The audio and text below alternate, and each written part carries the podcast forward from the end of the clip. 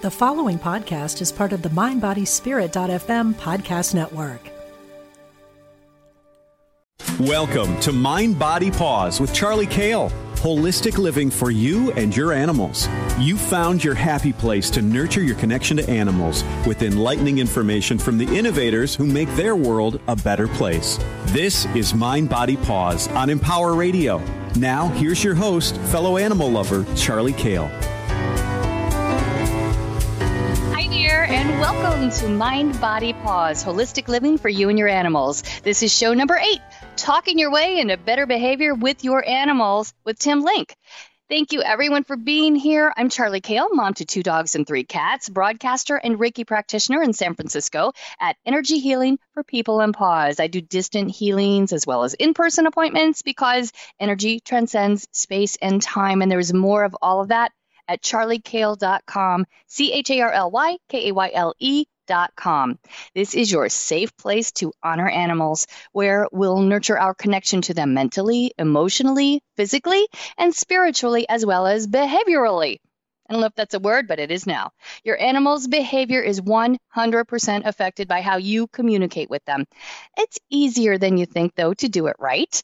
I mean, there is no right or wrong. I've got Tim Link, a nationally syndicated radio host, animal communicator, and Reiki practitioner who created his Wagging Tales consulting practice after discovering his ability to talk to the animals. He's active with animal rescue organizations and lives in Cumming, Georgia with his wife and their animal family. He's been on television shows on all the major networks, written columns for many publications, and his latest book is called talking with cats and dogs, joining the conversation to improve behavior and bond with your animals. Hello, Tim. Hi, well, thanks. Thanks for having me on the show. I'm excited to be here. You know, I see all the care that went into crafting the title of your book, Talking with Cats and Dogs, not to them, joining the conversation because it's always going on whether we're tuned in or not, improving behavior, not fixing it, and bonding with them, not owning them. That, that's it, because it's a partnership. You know, it really is. You know, uh, uh, we call some people will call it pet ownership. You know, I call it uh, being your human companion to your furry, feathered, finned, or scaled friend.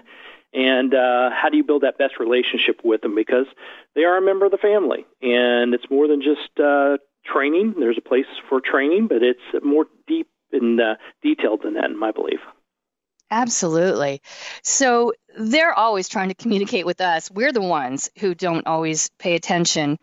And the good thing is, people are coming around and they're learning that you can. So, pretty much, would you say that all the unwanted behaviors can be lessened by communicating correctly with our animals? Yeah, absolutely. You know, I think communication is the key. It's commu- communication is the key to everything in life. When we as humans communicate uh, openly and freely with each other, we can solve issues. We can build better bonds. We can improve behavior even with each other, uh, which Lord knows we need that nowadays. That's just common Yes. Uh, yes. So it's the same thing with our animals. You know, they're communicating with themselves. They, you know, a telepathic communication between uh, each animal.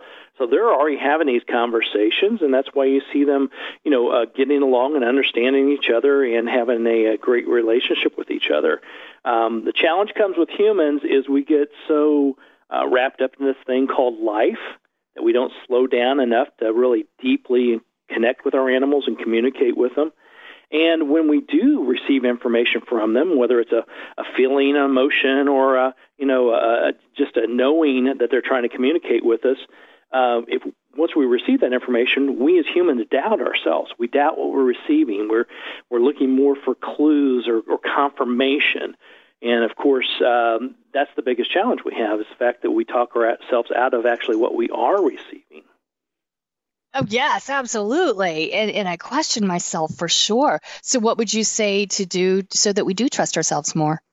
Well, I think the biggest thing is if you're going to have a communication with your animal, uh, you know, I think that you first of all have to you have to breathe.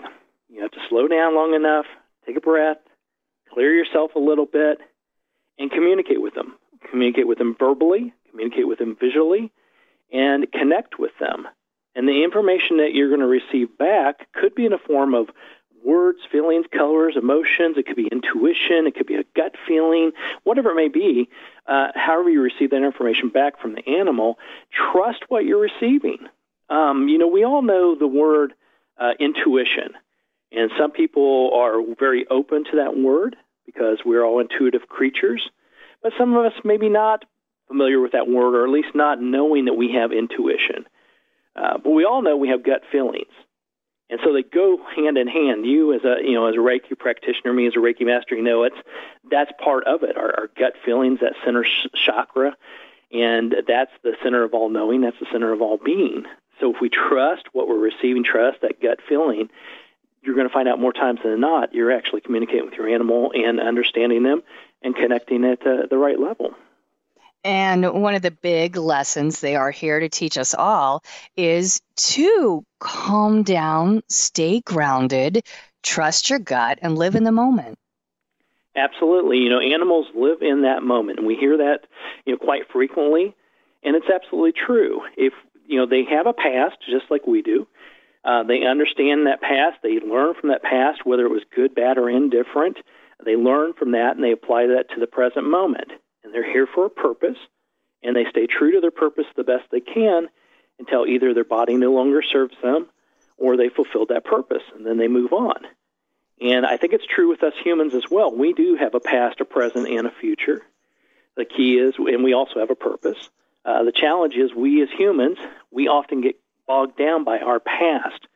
You know, we, we, we let the past dictate who we are today and we spend most of our time in, in, in money and therapy sessions trying to figure out why in the world we're here, where we slow down enough, we'll find our purpose. And if we let go of that past and learn from it, but let go of it, we can truly live in the present moment just like our animals do.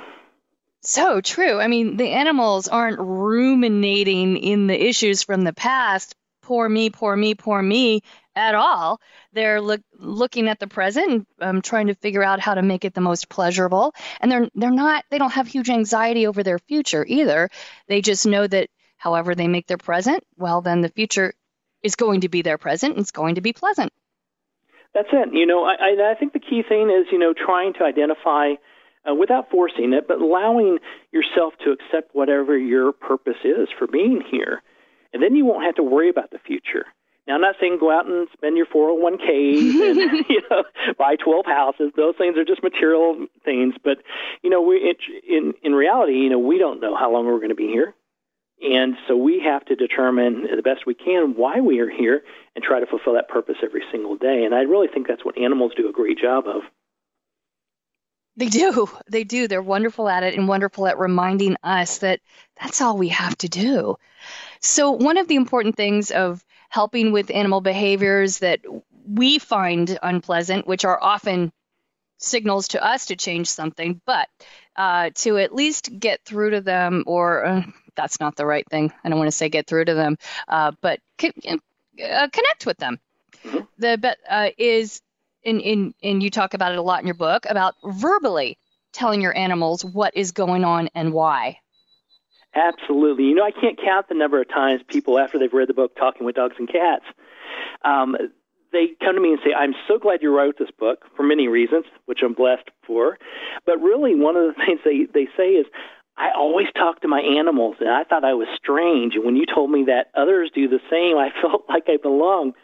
I'm like, absolutely, you should talk to them verbally. Because what happens with animals is when we say things out loud, when we verbalize something, the animals understand that. And, and we know that from our training techniques. You know, if we're teaching our dogs how to sit, stay, leave it, these things that we learn uh, from uh, basic training, we know they understand the words that they we say. And my um, what I put out there is they understand more words than what we imagine. They understand what we're actually talking about. That's why when we're starting to talk about a, going on a trip or going away for uh, the week or going away for the day to work, they understand what we're talking about. Um, more, uh, in addition to that, hand in hand with that is the visualization. Uh, every time we say a word or a series of words, we submit a mental picture of what we're talking about. Uh, so, for instance, if I say, I'm going down to the beach, I've got my pink flip flops, my pink umbrella, I'm going to drive my yellow Jeep down to the beach and I'm going to park it in the sand. these are words that I said, correct? I'm assuming you heard me. Mm-hmm. So you hear those words, and then did you see the visualization that comes along with that? Did you see the pink? Oh, yes. Did you see the pink umbrella? Exactly. And so that's oh, and I smelled with, the ocean air. I, I felt the sand between my feet. There you go. So you uh, you're understanding more than what my basic words were, and more of what my basic visualization was I put out there. And so that's what we're talking about with animals. If you communicate with them verbally, they're going to understand what you're talking about. More conscious and cognizant you, you are about the picture, more clear you are about the picture you're transmitting based on what you're saying, the better they're in tune with it, the better they pick up on it. They see that visualization. And then when you talk about things out loud and you visualize it how you want the outcome uh, to turn out, you feel better. You, your energy, your body automatically goes up to a positive vibration, a positive level. And we all know that animals respond much better to positive imagery, positive praise, positive reinforcement than they do with uh, negative reinforcement. Completely. So, yeah, so it's good. Talk to your animals. Tell them what you need to tell them.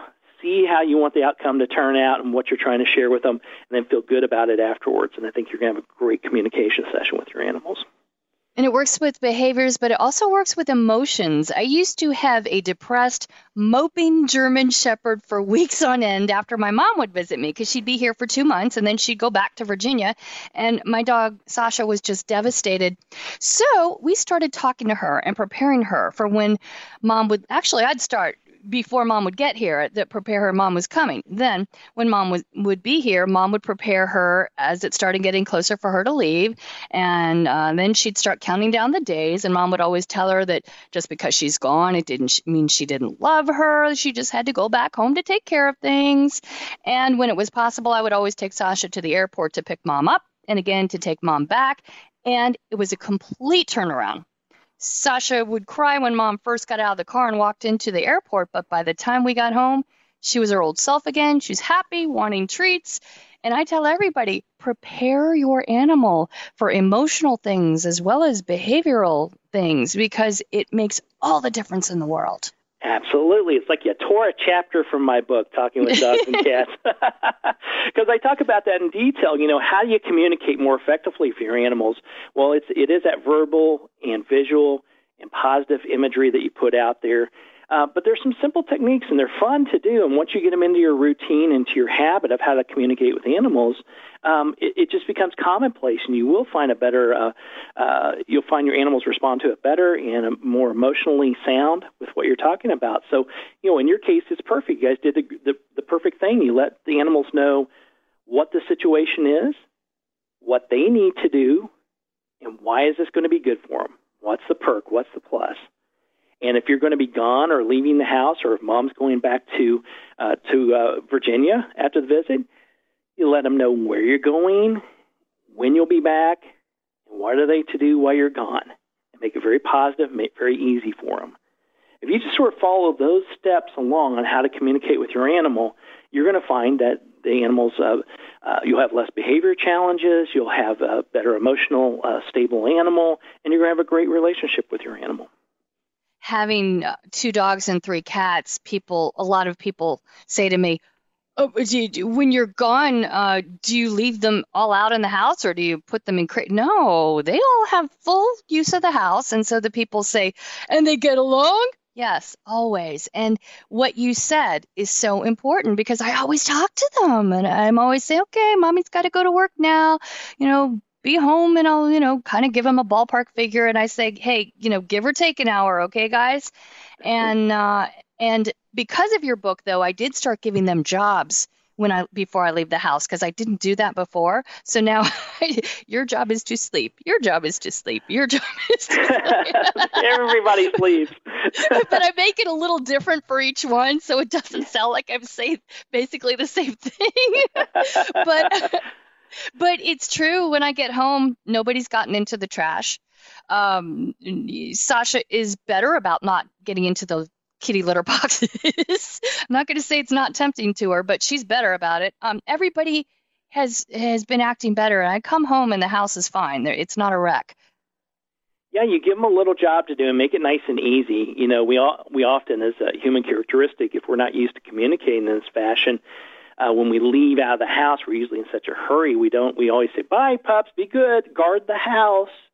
You know, yeah, you never want to tell no. your animals to guard the house, watch the squirrels out the tree, you know, out the window. Uh, you know, uh, don't do this, don't do that, because the animals will uh, either be tense because they feel they have to protect the house or they have to watch the squirrels outside, or if you tell them don't, animals are great at deflecting negative energy. And the words like don't, not, stop, quit, when you yell, when you scream, when you clap, that's all transmitting negative energy. And so they'll deflect that. So if you tell them, don't eat the kitty litter, don't eat what's in the kitty litter box, well, they're going to throw out that word don't, and they're going to eat what's in the kitty litter box. She's So like, you- oh, goody. yes. So you just basically say, be uh, be be nice to the kitties. Uh, keep my blankets warm. Take a long nap.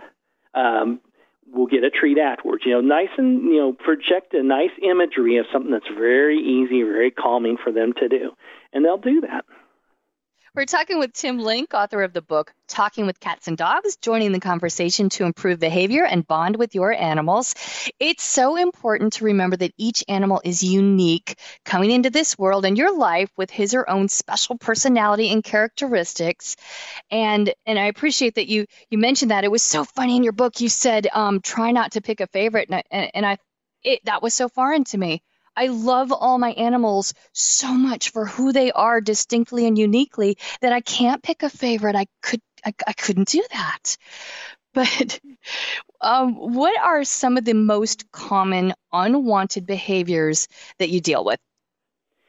Well, in the in the book, we talk a little bit about you know the first part of the book is uh, sort of animal communication 101, how to better connect, how to communicate. Some of the things I just mentioned. The latter part of the book deals with sort of the top 30 things. If you have a dog or a cat in your life, you're probably going to experience it at some point in time. And so I'm going to give you some new techniques, uh, different techniques to approach to improve that situation.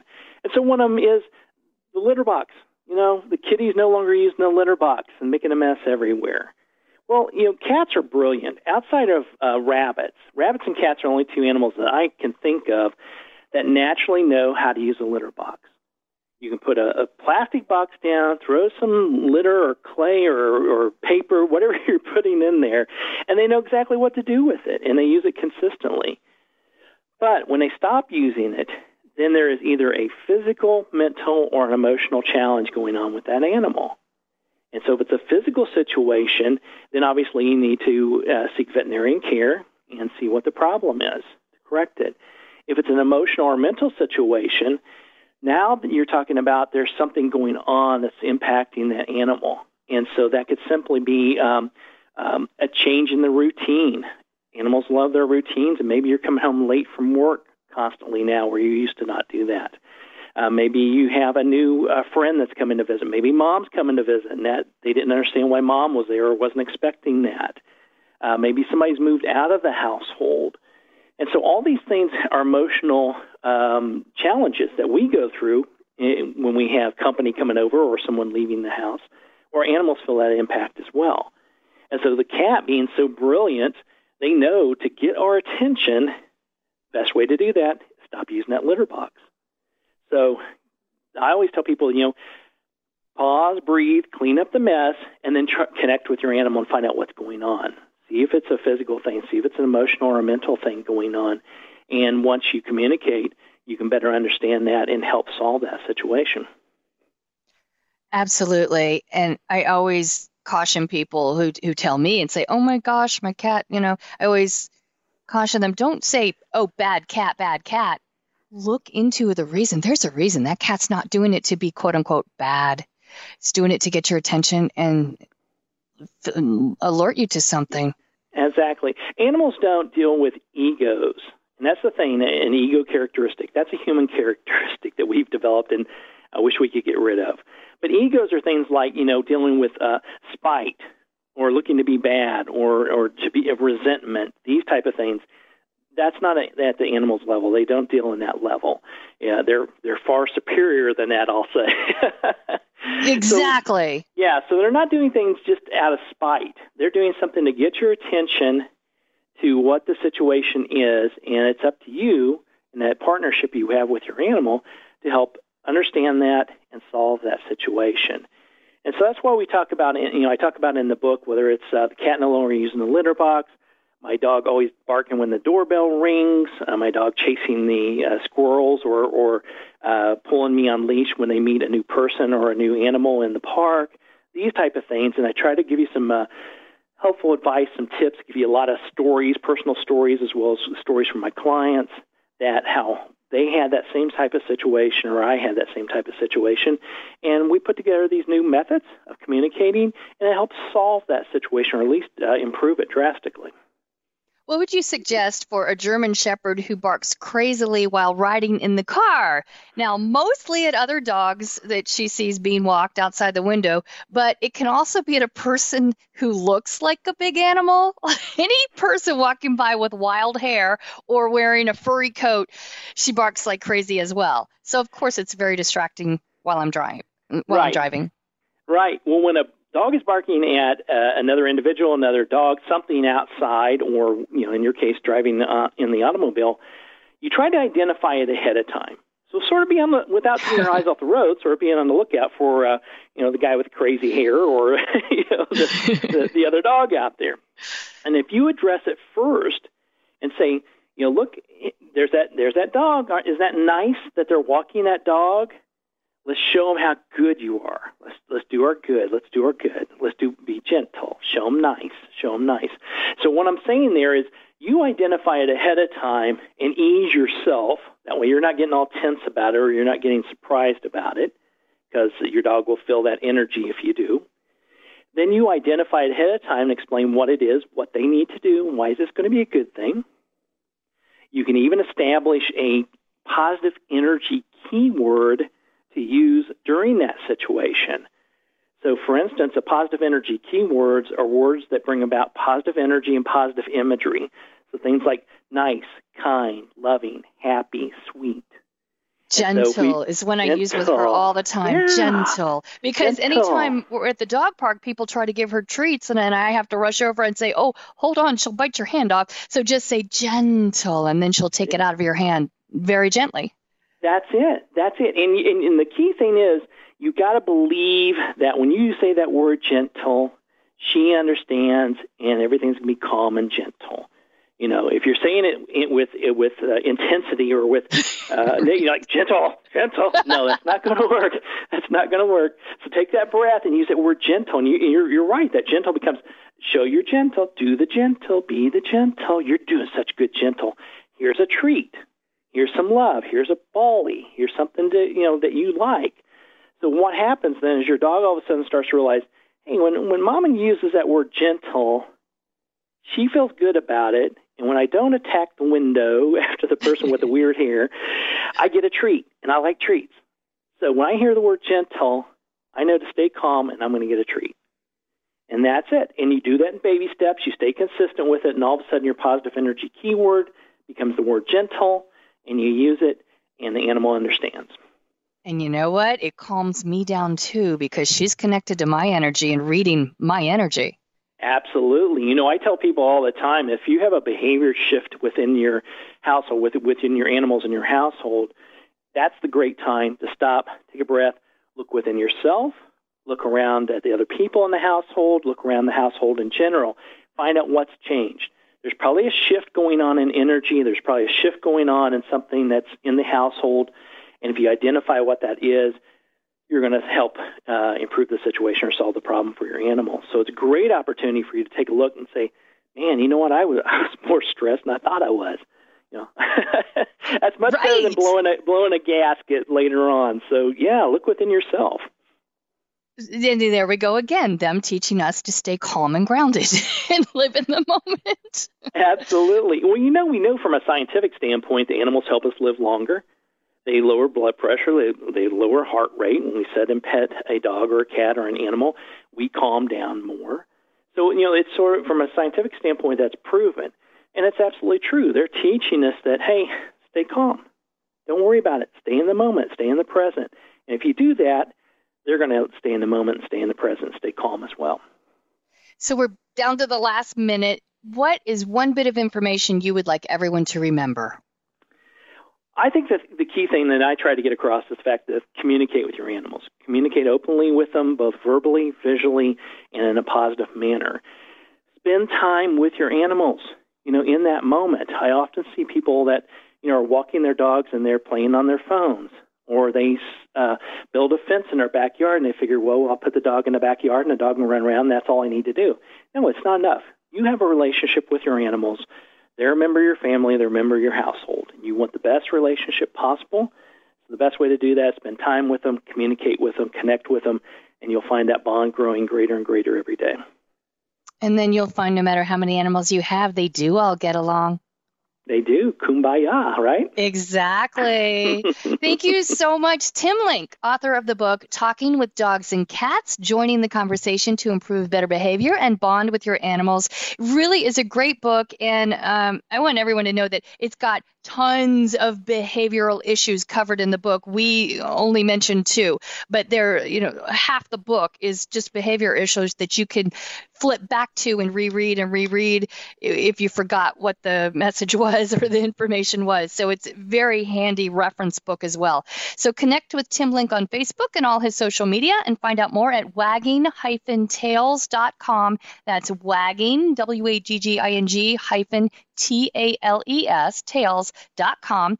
And thank you so much for hanging out with me on Mind, Body, Paws, Holistic Living for You and Your Animals. I'm Charly Kayle. Check out my Reiki business, Healing Energy, or Energy Healing for People and Paws. Name of my own business. For in person or distant healing sessions for people or animals at charlykayle.com. And you can find past shows there as well as on my page at Empower Radio. And please connect with me on social media. Special thanks to Brent Carey, the CEO of Empower. Power Radio, and Tony Facchini at the controls back in the studio in Detroit, Michigan. Take care and remember no matter what is going on with your animals, don't beat yourself up thinking you could have done better because you're doing the best you can, and they know it and they chose you anyway and love you for it. Mind Body Paws is a guilt free zone. See you next time.